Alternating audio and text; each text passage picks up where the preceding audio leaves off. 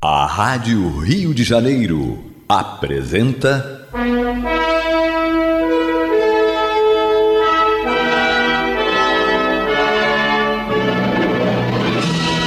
Caminho do Senhor. Um programa de estudos sobre a Bíblia Sagrada com revelações inéditas a respeito de muitos ensinamentos do Cristo de Deus, ainda não perfeitamente divulgados nem compreendidos. Um programa dedicado a todos os que amam o Senhor Jesus. Criação de Acácio Fernandes Moreira e Gastão Veríssimo Brandão.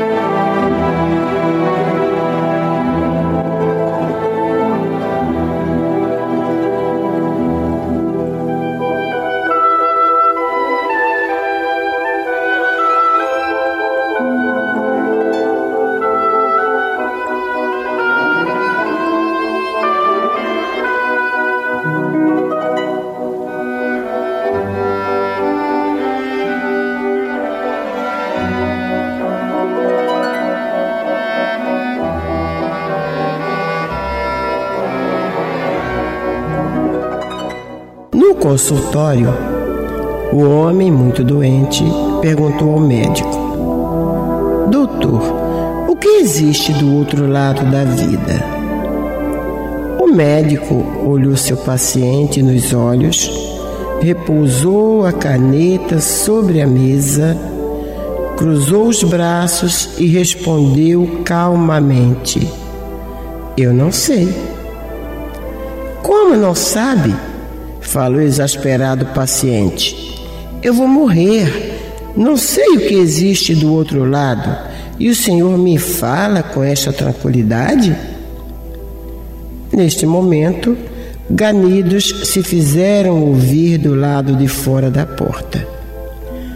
Logo em seguida, arranhões na madeira. O médico se levantou, foi até a porta e a abriu. Um belo cão saltou feliz nos braços do dono.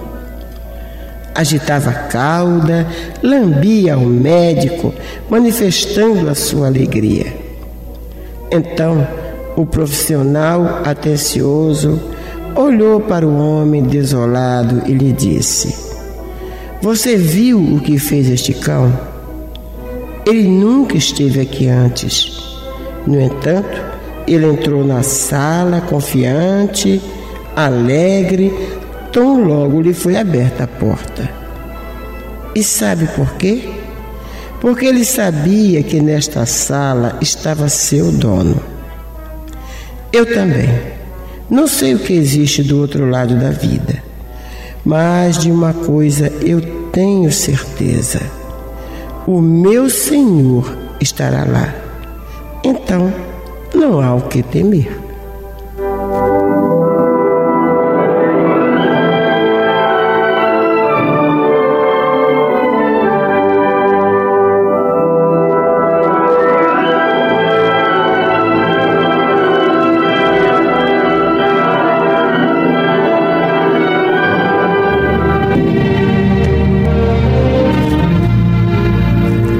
Meus amigos, meus irmãos, que a paz de Deus esteja em seus lares e em seus corações.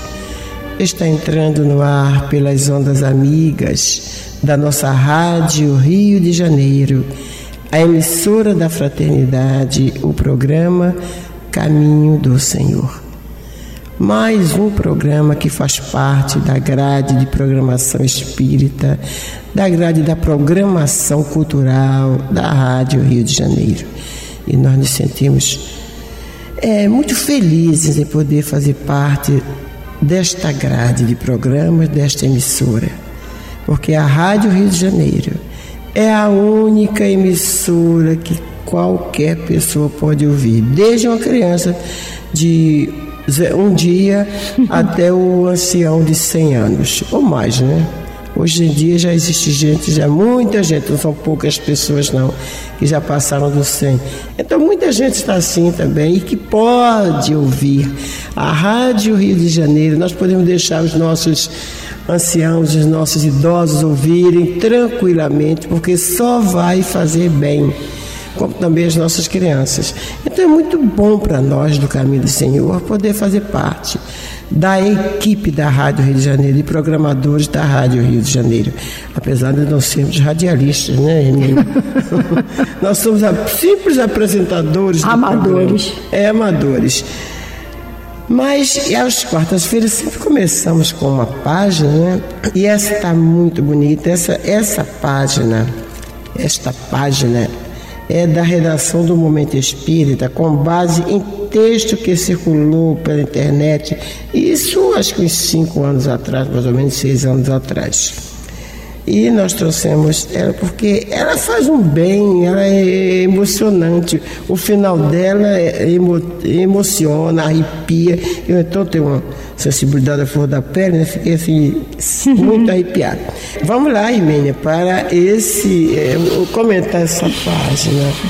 O homem doente, muito doente, né? com medo do que poderia encontrar do lado de lá, vai perguntar ao médico, né? O que, que existe do outro lado da vida? Como se o médico que estava tratando de sua saúde pudesse chegar lá e dizer: existe isso, isso. Nós espíritas, nós temos uma ideia, não temos ideia, sabemos, sabemos o que, que existe. Não temos assim aquela, aquela consciência plena, mas nós sabemos que existem as colônias espirituais e que cada um vai se agrupar aquele grupo, vai se juntar aquele grupo com quem se afina. Não é? Porque tem colônias e tem colônias e colônias. Nós, nós sabemos de algumas, sabemos muito, muito, muito pouco até, né? Mas muito, de onde nós temos mais informações é de nosso lar porque o André Luiz nos passou essas informações. Mas sabemos que existem milhares de colônias. Então, nós sabemos também que assim existem os umbrais da vida e que outros locais, vamos falar de locais ruins, não, vamos fazer de conta que todo mundo tem o nosso lar nos esperando. Por que, que nós vamos pensar em umbral? Todos nós temos o nosso lar nos esperando e olha que é uma colônia de trabalho. Mas, ah, que bom fosse que todos nós estivéssemos em sintonia mentalmente, espiritualmente, com colônias tipo nosso lar. Porque essa, essa questão da sintonia é muito importante. Eu não tenho que estar me preocupando é, em ir para o céu, ir para o inferno para o purgatório. Eu tenho que, neste momento, estar com minha mente espiritualmente sintonizada né, com as coisas boas da vida nesta encarnação, para que quando eu desencarnar, eu não tenha essas essas decepções, né? Como diziam meus, meus filhos quando assistiram o nosso lar, ficou um tempo e dizia assim, não, não quero chegar lá e ficar com a cara na lama, não. Porque tinha aqueles espíritos, né, que É, aquela imagem marcou aquela muito imagem as pessoas, marcou. né? É muito bom, né? Foi muito bem é. feito aquele trabalho. Então, o médico o médico, como se é, qualquer pessoa chegar para nós perguntar o que é que eu vou encontrar, o que, é que existe do outro lado. Existe tanta coisa do outro lado, você não pode chegar e dizer existe, é isso. Não, são várias coisas, são várias situações, dependendo da evolução espiritual de cada um. E o médico não estava ali para dar essas explicações claras. Né? Então, houve essa, essa coisa feliz, uma oportunidade feliz de o seu cão bater a porta do seu consultório, arranhou, queria ser, ele sabia que o dono estava lá. Sentiu, o né? Cão, o cão animal, ele é fiel, ele quando ele ama, ele ama.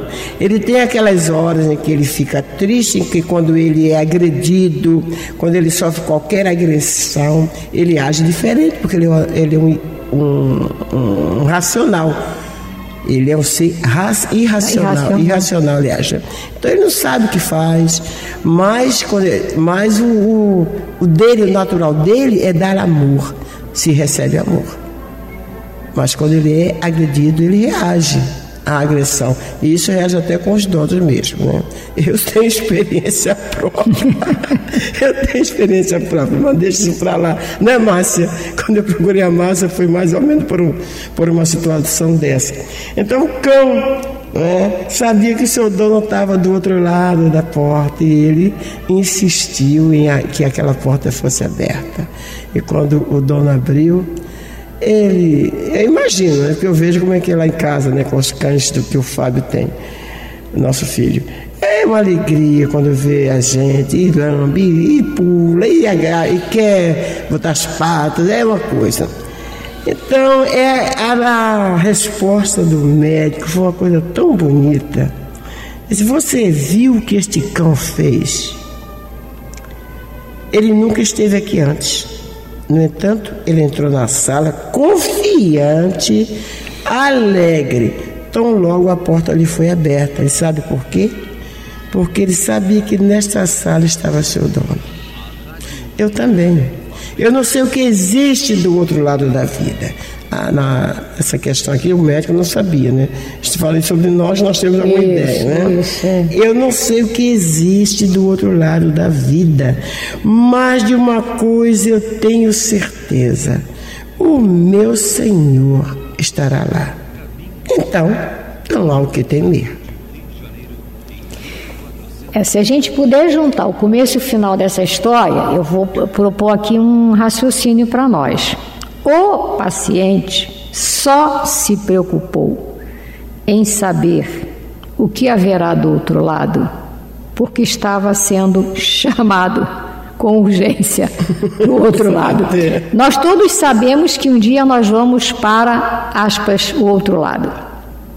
Mas se isso não é anunciado, a gente não se preocupa, e aliás eu não quero nem pensar nisso. No caso dele, dá a entender que ele estava com alguma coisa, uma doença terminal, a sua desencarnação era prevista para pouco tempo, o médico possivelmente é o médico que estaria cuidando dele até o final. E essa altura do campeonato ele já não quer mais saber nada sobre a doença. Tipo assim, ela vai acabar comigo mesmo. Eu quero mais adiante, doutor, o que existe do outro lado. Isso somos nós.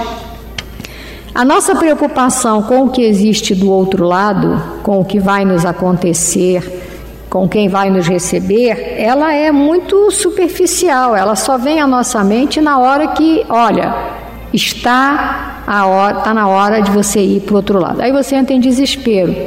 E na verdade, o cão que chega no final da história faz, com todo respeito a todos nós, o que nós humanos deveríamos fazer esse cão procurou o seu dono enquanto ele estava deste lado. Ele estava ali, vivendo, sentiu o cheiro, meu Deus, o meu dono está por aqui, eu quero estar junto do meu dono. Não esperou ir para o outro lado, porque a sala, o consultório para ele não era o outro lado. Então eu acho que esse cão nos dá uma lição extremamente importante Enquanto nós estamos deste lado, e todos nós que nesse momento estamos falando e ouvindo, estamos deste lado, é importante que a gente comece a procurar esse nosso dono, entre aspas, do lado de cá. Porque, como Olímpia estava falando, nós espíritas sabemos disso, que a gente vai encontrar quando chegar do outro lado é simplesmente reflexo, consequência, projeção, efeito do que nós fizemos ou vivemos deste lado. As minhas atitudes, os meus sentimentos, os meus pensamentos criaram todo um campo magnético que vai comigo e me acompanha. E por uma questão de lei de afinidade ou de sintonia, esse campo, ao me levar para o outro lado, vai buscar a conexão com um campo igual.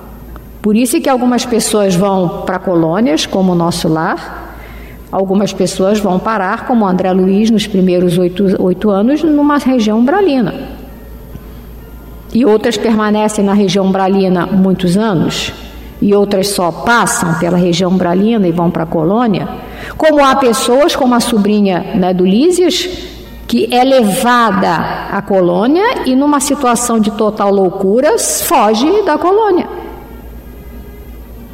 Olha que coisa doida. Nós fazemos isso o tempo inteiro. A nossa desorientação ela é muito grande. E nós somos muito imediatistas, mesmo como encarnados. Eu quero saber do aqui e agora. Eu quero saber daquilo que é, que eu vejo. Eu, eu imagino que alguns de vocês, não sei, muitos não. De repente você fala assim: não, uma pessoa que ouve a Rádio Rio de Janeiro deve ter alguma sintonia, alguma simpatia com a religião espírita.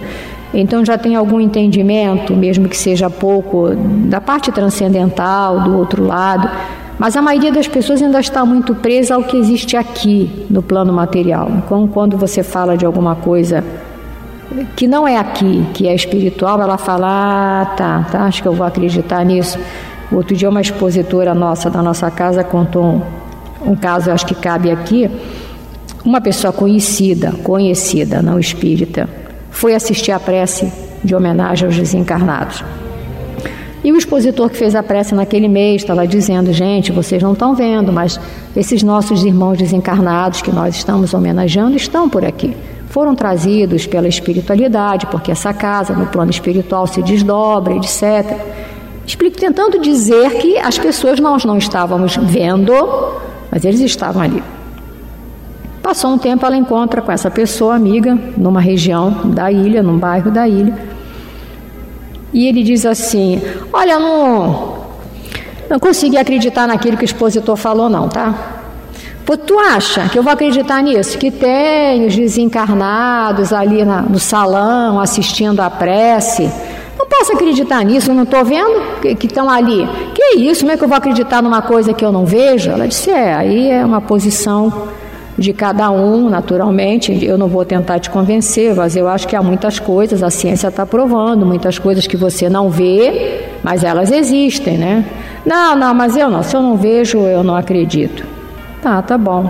Mas por falar nisso, o que, que você está fazendo aqui, que está tão longe da tua casa? Estou procurando o Pokémon. Vocês sabem que é o Pokémon, né? É aquele personagem que foi criado dentro do celular. Acho que agora deu uma amenizada, as pessoas saem enlouquecidas procurando Pokémon.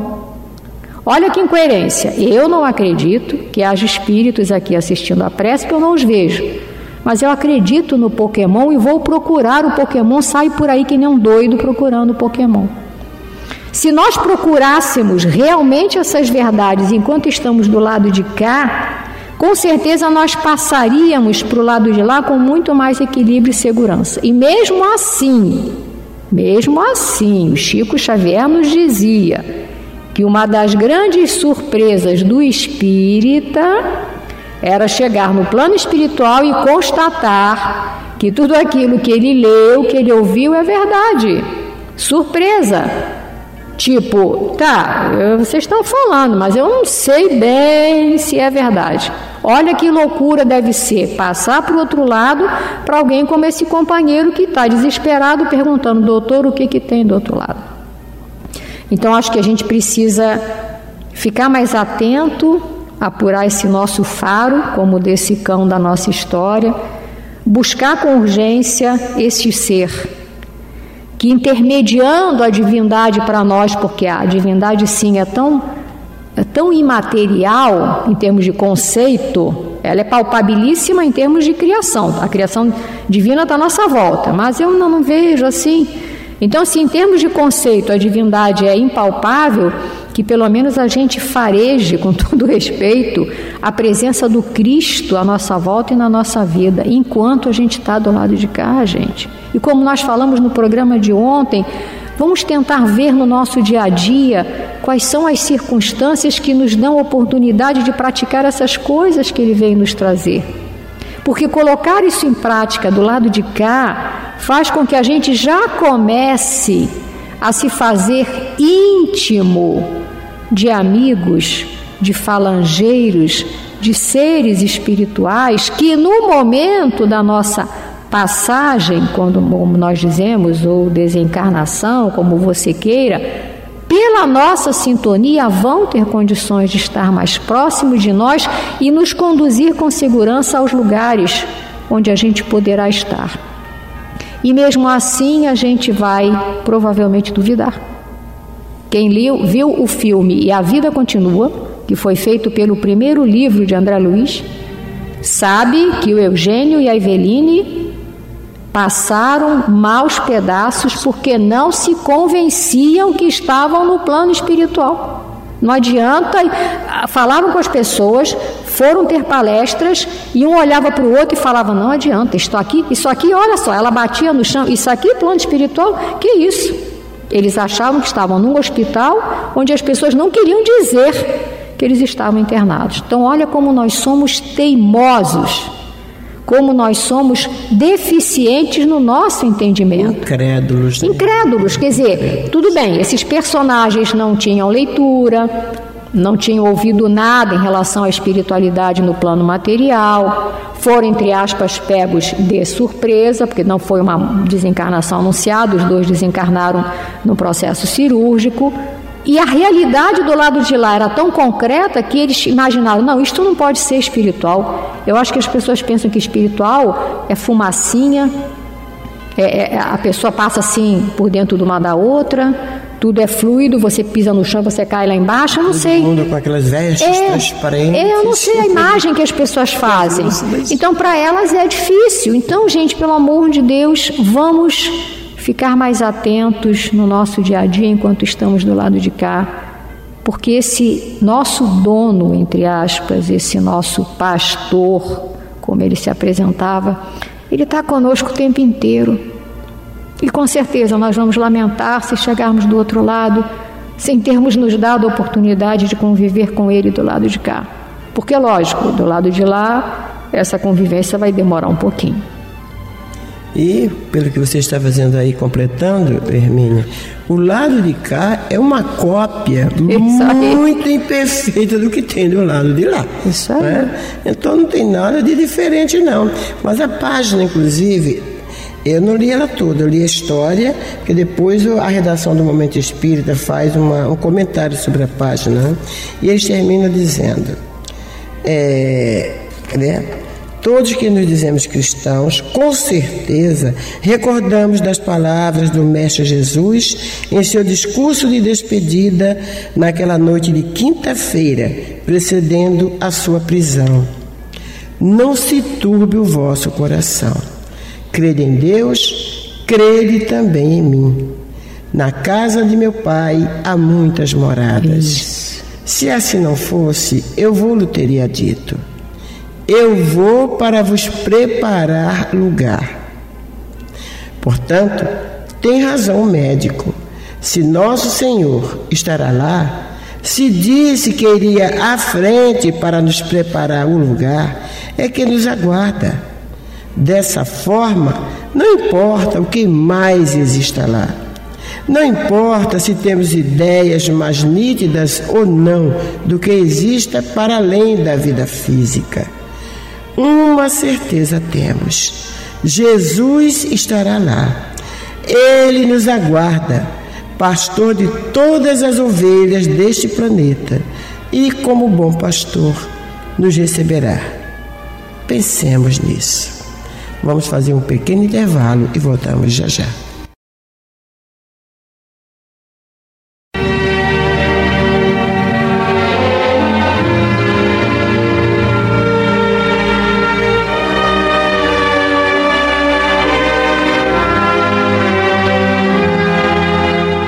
Nós vamos agora para o mais importante, porque o objetivo deste programa é divulgar o Evangelho de Jesus, né? Então, hoje nós vamos para o Atos dos Apóstolos, capítulo 6, versículos 1 a 7.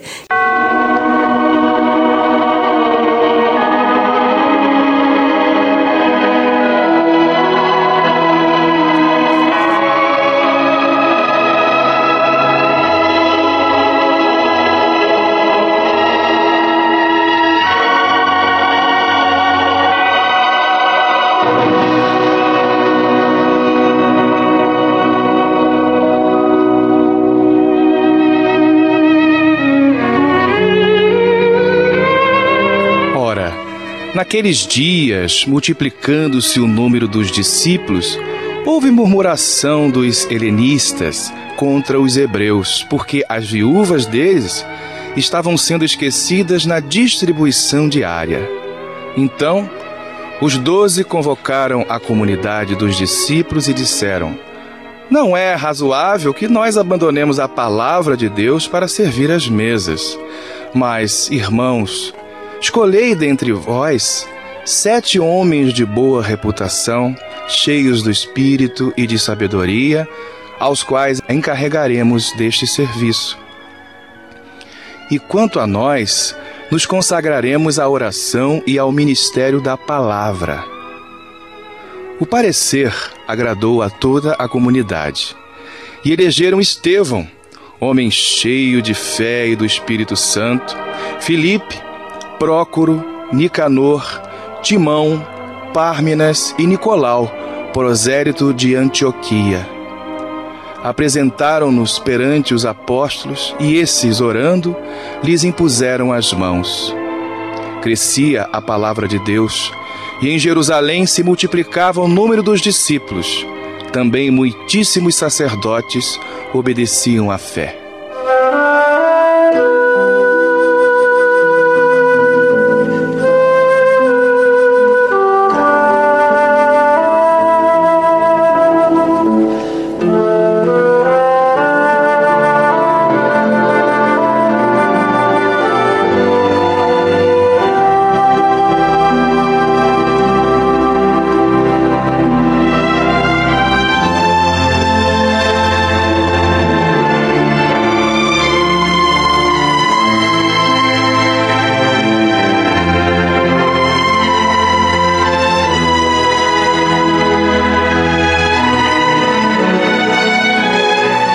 Bem, meus irmãos, ainda estamos. Este é o sétimo programa desse capítulo 6, versículo 7, que é a instituição dos diáconos. O Gastão já falou, já explicou né, sobre a necessidade dos discípulos de é, dividir, de arranjar, nomear sete pessoas para cuidar da parte social da igreja, da casa do caminho, para que ele e os outros pudessem cuidar da pregação. Já falamos sobre isso e já tivemos outros, falamos sobre Gesiel, né, que o Estevão, o nome verdadeiro de Estevão é Gesiel, da sua chegada lá na Casa do Caminho. Estamos agora, é, no, no último programa, nós ficamos né, em meio do interessante diálogo entre Sadoc e Saulo, Todo mundo sabe que Saulo é o apóstolo Paulo, né? Quando o moço de Tarso inquiriu o amigo sobre os motivos que o trazia a Jerusalém. Ao que Sadoc respondeu que ali estava para certificar-se da cura do seu tio Filodemos, que ficou curado da velha cegueira mediante processo misterioso realizado pelos homens do caminho. Também já explicamos que era assim que eram conhecidos os discípulos, né? os homens do caminho. A partir daí, houve muitos comentários desairosos e a troca de impressões íntimas, pontuadas de ironias com relação aos seguidores de Jesus de Nazaré. No programa de hoje, retomando este diálogo, depois de se referir à pregação de Estevão, que estaria arrebanhando muitos patrícios à nova doutrina, Sadoc revelou ao amigo de Tarso: não me conformo em ver os nossos princípios aviltados dessa forma e proponho-me a cooperar contigo para estabelecermos a imprescindível repressão a tais atividades. Com as tuas prerrogativas de futuro rabino em destaque no templo, poderás encabeçar uma ação decisiva contra esses mistificadores. Sem dúvida, respondeu Saulo e prontifico-me a executar todas as providências que o caso requer. Até agora, a atitude do Sinédrio tem sido da máxima tolerância, mas farei que todos os companheiros mudem de opinião e procedam como lhes compete, em face dessas investidas que estão a merecer severa punição. E quase solene concluía: Quais os dias de pregação desse tal Estevão? Aos sábados, respondeu o amigo.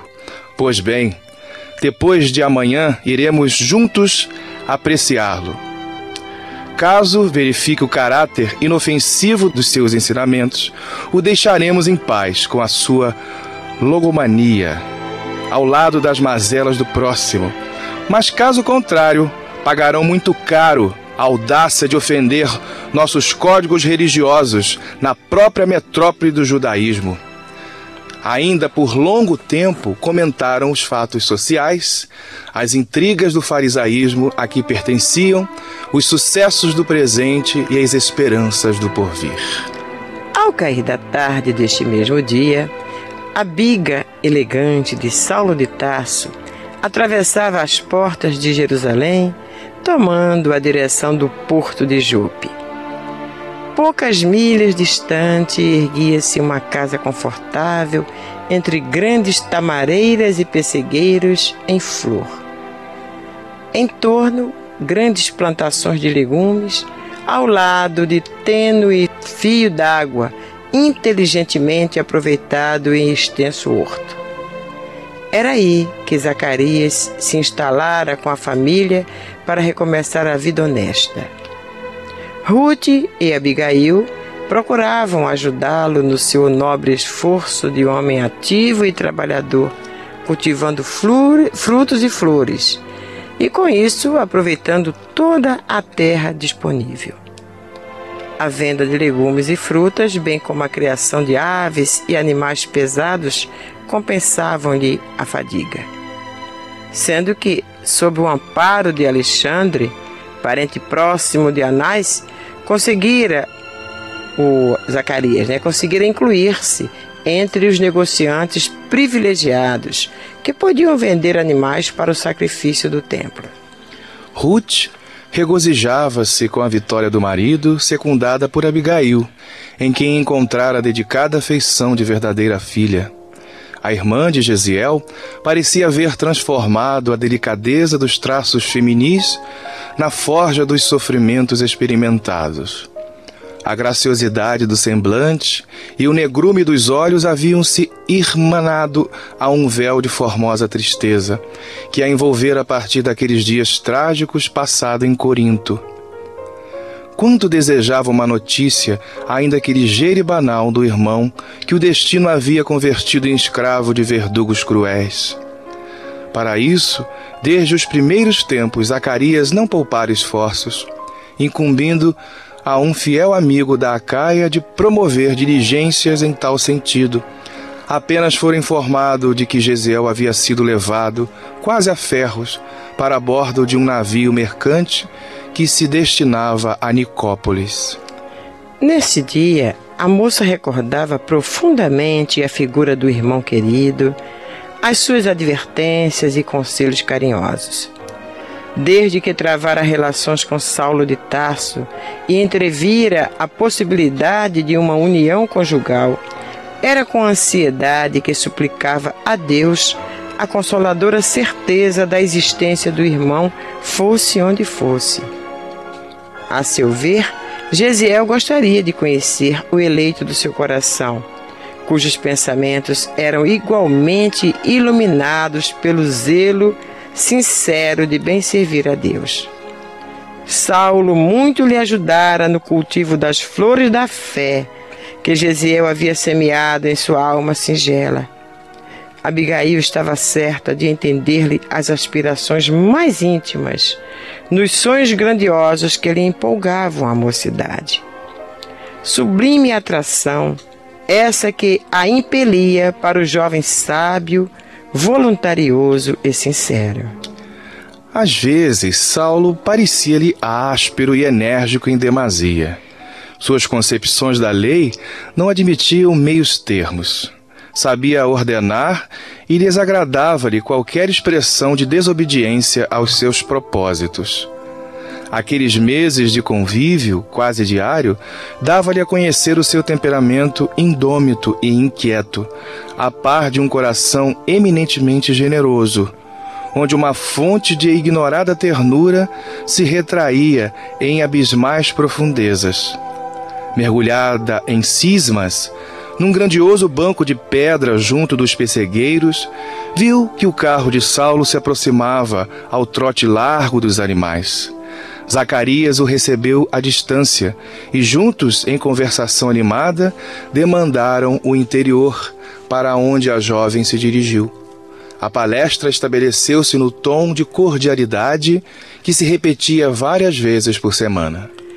E, como de costume, os dois jovens, no deslumbramento da paisagem crepuscular, de mãos dadas como dois prometidos, desceram ao pomar, cuja relva se constituía de espaçosos canteiros de flores orientais. Saulo e Abigail falaram a princípio das banalidades de cada dia. Contudo, em dado momento, reconhecendo o véu de tristeza que se estampava no rosto da companheira, o moço interrogou-a com ternura: Por que estás tão triste hoje? Não sei, respondeu ela de olhos úmidos, mas tenho pensado muito em meu irmão. Espero ansiosa notícias dele, pois guardo a esperança de que te possa conhecer mais cedo ou mais tarde. Gesiel acolheria a tua palavra com entusiasmo e contentamento. Um amigo de Zacarias prometeu informações a respeito e estamos esperando notícias de Corinto. Depois de pequena pausa, Abigail ergueu os grandes olhos e perguntou: Ouve, Saulo, se Gisiel ainda estiver preso, promete-me teu auxílio em seu favor.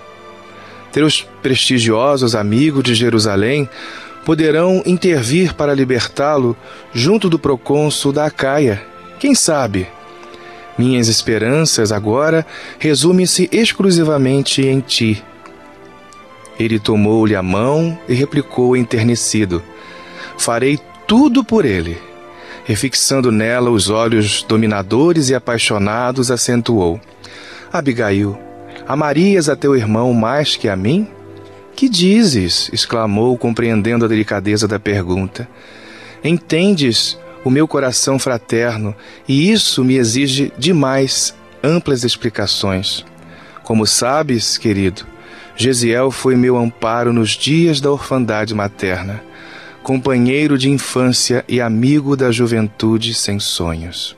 E continuou Abigail. Gesiel foi sempre o irmão carinhoso que me ensinou a soletrar os mandamentos, a cantar os salmos de mãos postas, livrando-me das veredas do mal e inclinando-me ao bem e à virtude.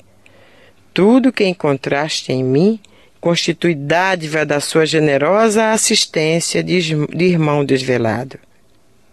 Saulo observou-lhe o olhar úmido de pranto e considerou com bondade. Não chores. Compreendo as tuas sagradas razões afetivas. Se necessário, irei ao fim do mundo descobrir Gesiel, caso ainda esteja vivo. Levarei cartas de Jerusalém à corte provincial de Corinto. Farei tudo. Tranquiliza-te, pois.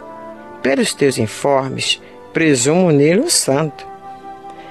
Bem, meus irmãos, interrompemos aqui a narrativa de Emanuel em meio a este diálogo amoroso entre o jovem de Tasso e a irmã de Gesiel. A gente faz questão, estou fazendo questão de falar nesses detalhezinhos de, do colóquio amoroso entre Saulo e Abigail, que é a irmã de Gesiel, para que vocês depois sintam, né, essa personalidade forte é, de Paulo, essa, essa coragem dômita que ele tinha, é mas sempre para defender a lei. Né? Ele amava muito a lei. Amava a muito a lei, a verdade. E depois, e depois aguarde, porque você vê que no fundo ele é assim, mas ele é, ele é, é um, um espírito é, é amoroso, amoroso, é.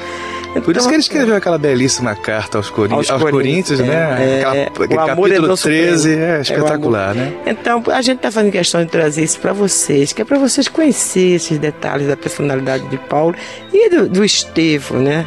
Que ainda era Gesiel. Tá bem, meus irmãos? No próximo programa a gente continua com a nossa novela.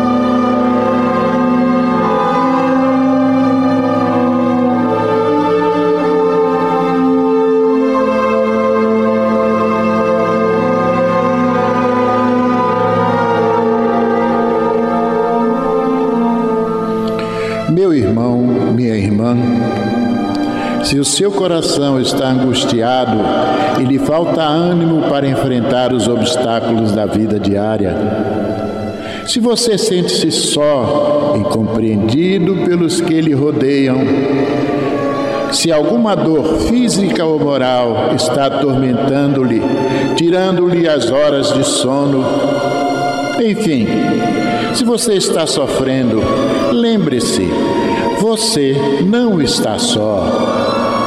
O Mestre da vida nos disse: Eis que eu estarei convosco todos os dias, até a consumação dos séculos.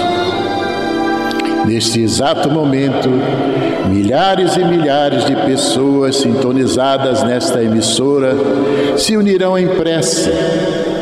Entre nesta corrente Existe em seu íntimo um lugar de paz profundamente silencioso, onde você pode comungar com Deus e encontrar forças necessárias para vencer este momento difícil.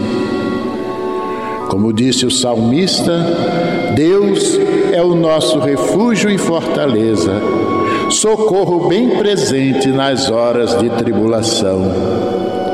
Abra o seu coração numa prece sincera. Entregue-se confiantemente aos cuidados deste Pai amoroso e bom e confie. Os impossíveis para os homens são possíveis para Deus. Vamos envolver em nossa corrente de preces de hoje os nomes de alguns irmãos e, mesmo que o seu não esteja nesta relação, sinta-se incluído, meu irmão, sinta-se incluída, minha irmã.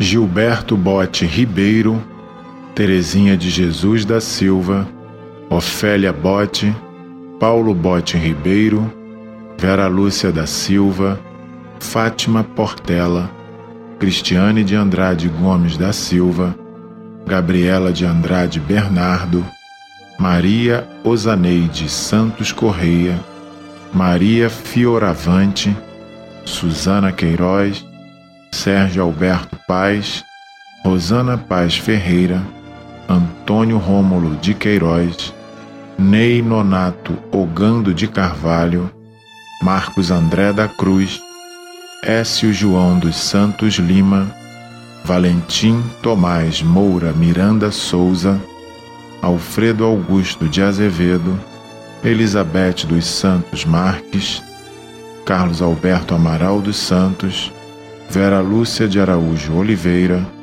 Rafaela de Oliveira Brandão, Ivani Almeida, Marco Aurélio Lisboa Gouveia, Alina Pereira de Pinho, Gerson Nogueira Fernandes Filho e nosso irmão Clóvis Caetano da Silva. Vamos falar com Jesus.